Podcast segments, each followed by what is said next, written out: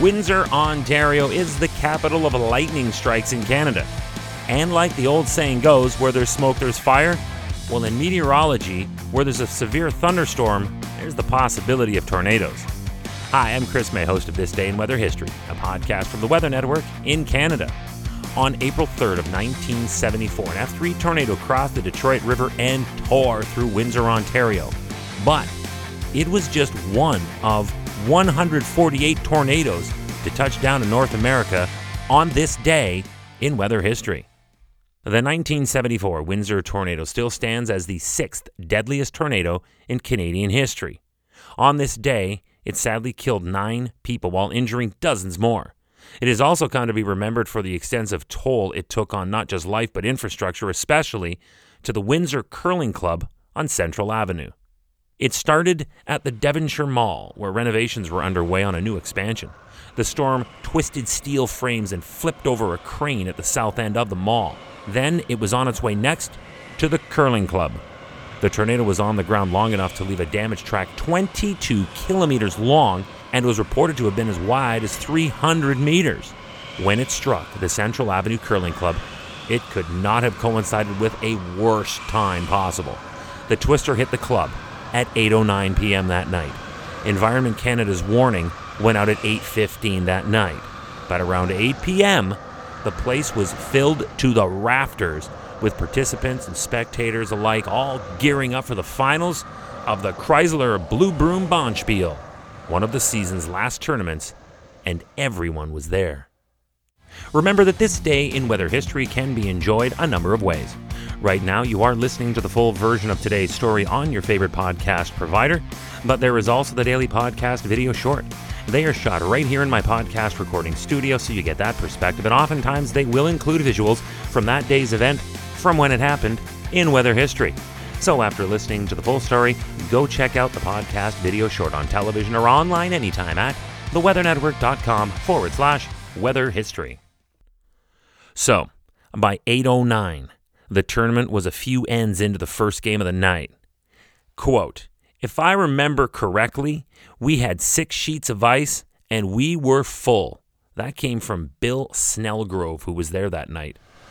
There was then a deafening clap of thunder, and that's when the tornado promptly ripped the roof off the building, and another connected concrete wall fully collapsed.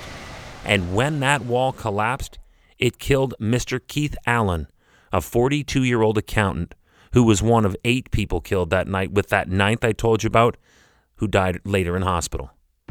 Keith was Bill's best friend and husband to Louise Gulak, who vividly remembers that night. She remembers when a doctor came into her hospital room with the worst imaginable news anyone could ever hear. Her husband, Keith Allen, was in fact already dead at the scene. Rescue efforts were fast, but in treacherous conditions and in total darkness.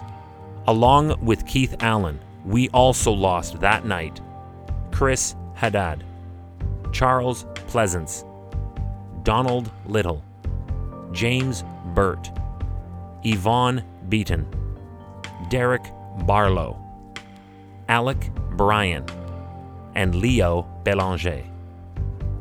The deadly Windsor tornado was actually the tail end of a super outbreak of storms that also wreaked havoc across a massive area of the United States. In all, 148 twisters touched down in 13 U.S. states, plus the province of Ontario, over a very short 24 hour period, making this 1974 super outbreak one of the largest and most violent tornado events ever recorded anywhere. It was responsible for the lives of 330 people while injuring nearly 5,500 others, traveling a combined total of 4,200 kilometers across the states of Illinois, Indiana, Kentucky, and Alabama. And in Xenia, Ohio, that was where an F5 tornado went nuts.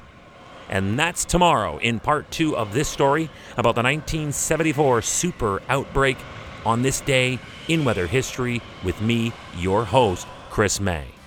Hey, do you like the podcast? We'd love to hear from you. If you have an idea, go right now to wherever you're listening to me and rate us if you would please. It's on a five star system, and we would love as many stars as you can afford.